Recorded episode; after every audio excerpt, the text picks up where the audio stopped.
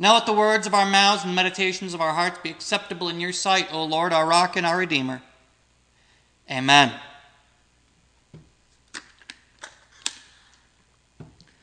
Today's scripture reading is from the New Revised Standard Version Bible, and we begin with Deuteronomy chapter 6, verses 4 through 9. Hear, O Israel, the Lord is our God, the Lord alone. You shall love the Lord your God with all your heart and with all your soul and with all your might. Keep these words that I am commanding you today in your heart. Recite them to your children and talk about them when you are at home and when you are away when you lie down, when you rise. Bind them as a sign on your hand, fix them as an emblem on your forehead, and write them on the doorposts of your house and on their gates. We continue in Leviticus chapter 19, verses 17 and 18. You shall not hate in your heart any one of your kin. You shall reprove your neighbor, or you will incur guilt yourself. You shall not take vengeance or bear a grudge against any of your people but you shall love your neighbor as yourself. I am the Lord. We continue with Romans chapter 13, verses 8 through 10. Owe no one anything except to love one another. For the one who loves another has fulfilled the law. The commandments you shall not commit adultery, you shall not murder, you shall not steal, you shall not covet, and any other commandment are summed up in this word you shall love your neighbor as yourself. Love does no wrong to a neighbor, therefore, love is the fulfilling of the law. Our final reading for today comes from the Gospel according to Matthew chapter 22, verses 34 through 40. When the Pharisees heard that he had silenced the Sadducees, they gathered together, and one of them, an expert in the law, asked him a question to test him Teacher, which commandment in the law is the greatest? He said to him. You shall love the Lord your God with all your heart, and with all your soul, and with all your mind. This is the greatest and first commandment, and a second is like it. You shall love your neighbor as yourself. On these two commandments hang all the law and the prophets.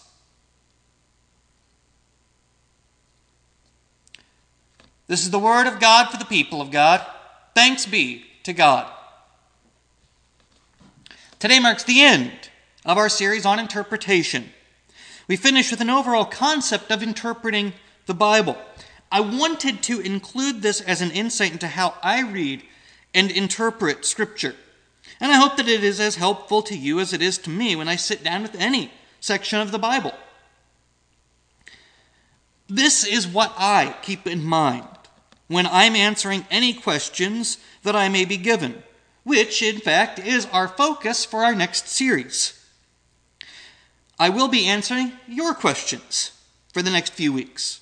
And so, if you have any that you would like me to look at as part of this series, please get those to me so that hopefully I can include them, if not in this one, in the next time I pick up this series.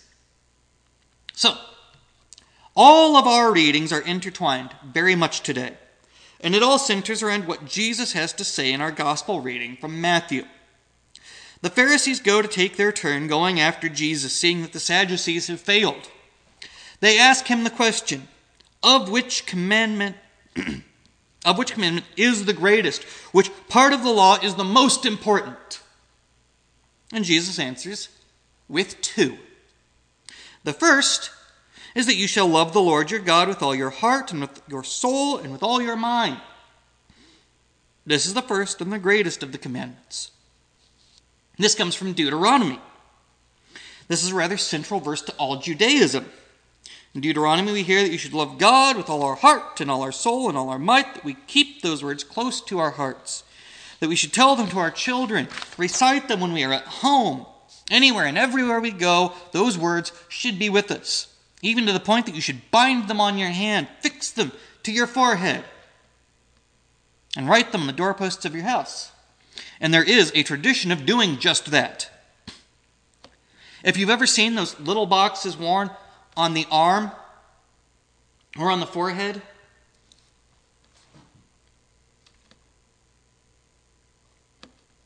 You would find this verse within. This being the greatest commandment. But Jesus doesn't see that it would be fit to stop there.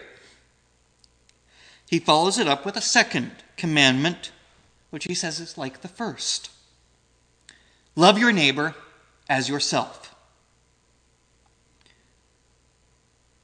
We see this in Leviticus 18 that you shouldn't hate any member of your kin, you shouldn't take vengeance or bear a grudge, because you should love your neighbor as yourself. When Jesus finishes saying these two commandments, he says that this is the culmination of all things. On these two commandments hang all the law and the prophets. This is the point of Scripture. Everything hinges upon these two things, and everything can be seen through these two commandments to love. We hear that repeated in Romans, that all the commandments are summed up with the phrase, You shall love your neighbor as yourself. According to Paul, love does no wrong to a neighbor, and love is fulfilling of the law.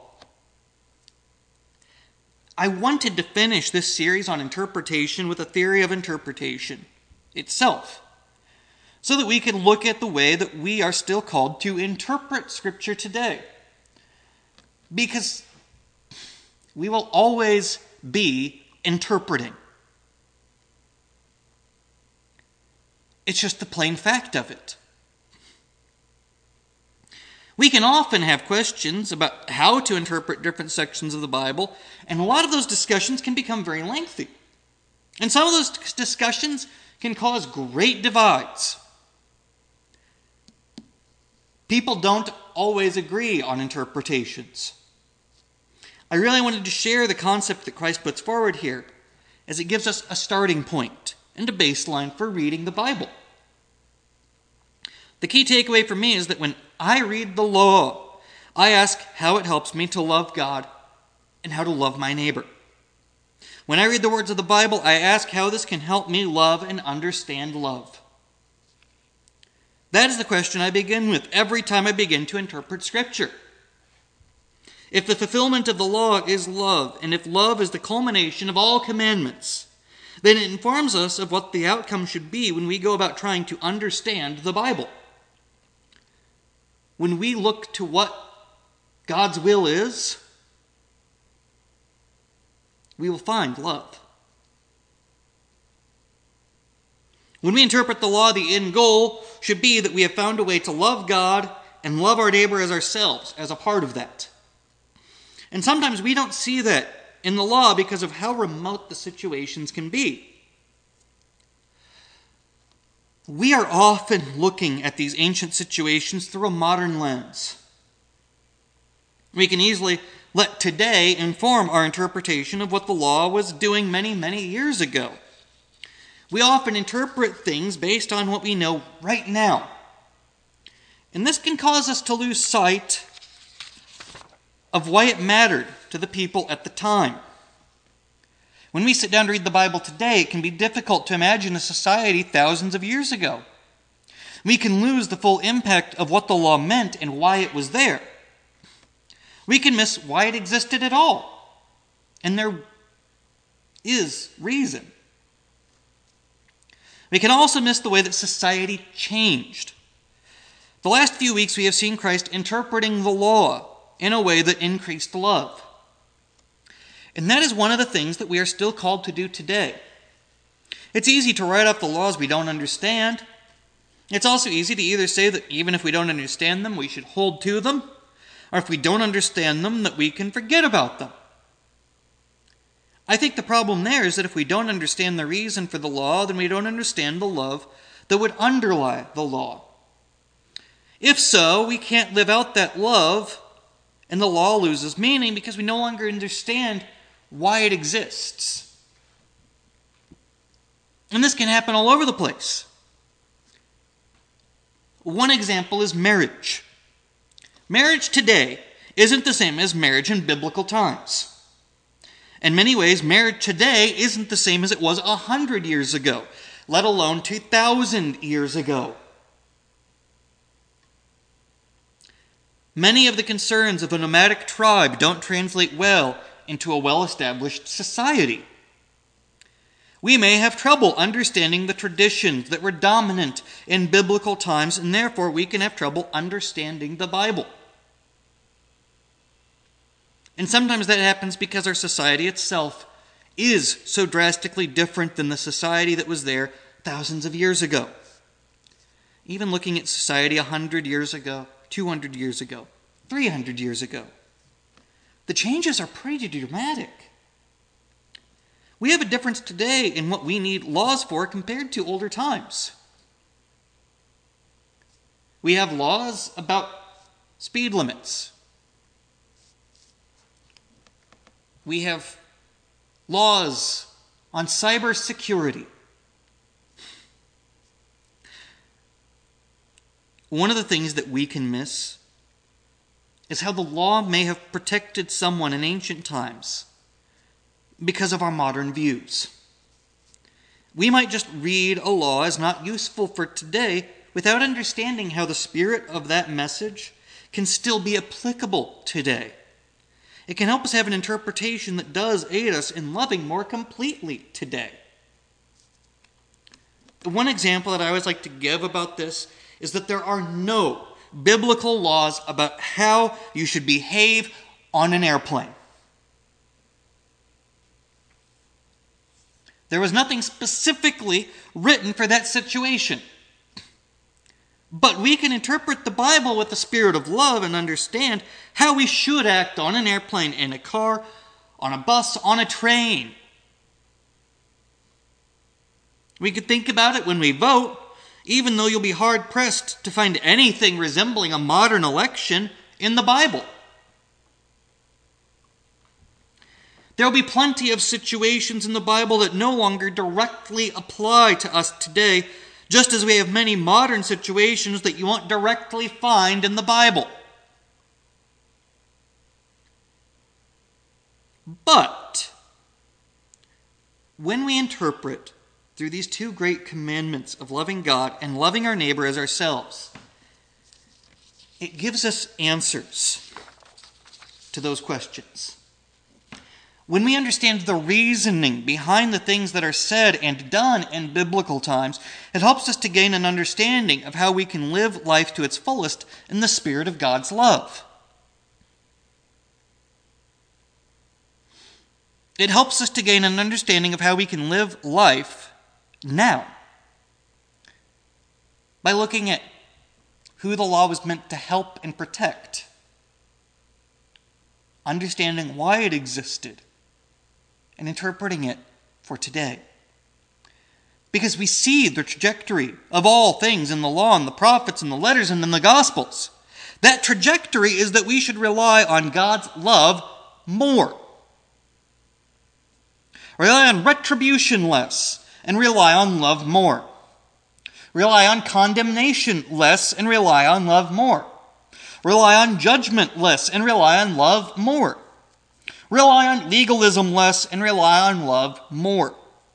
In this, the Bible becomes a progressive unveiling of God's love for us. And in that unveiling, it shows us that we always have room to grow in love. When we see the law not as something that was meant to keep people down, but something that would help them to be able to understand how to love God more, and something that would enable them to love their neighbor more, we understand the spirit of that law and the spirit of that love. And we are able to live it out better because we live in God's grace, because we share in God's mercy, because we live out that love as we see it, and we live out that love as we want to experience it. And when we interpret the Bible through a lens of loving God and loving our neighbor as ourselves, we dedicate ourselves to living up to the ideal that Christ holds out for us that if everything hinges upon loving God and loving our neighbor, then we take up the mantle of love as our own. That when we do our best to live by those two great commandments, we live out the vision that Christ has for us. And in doing so, we are able to interpret in a spirit of love that always brings us closer together and closer to God in all that we are and all that we do.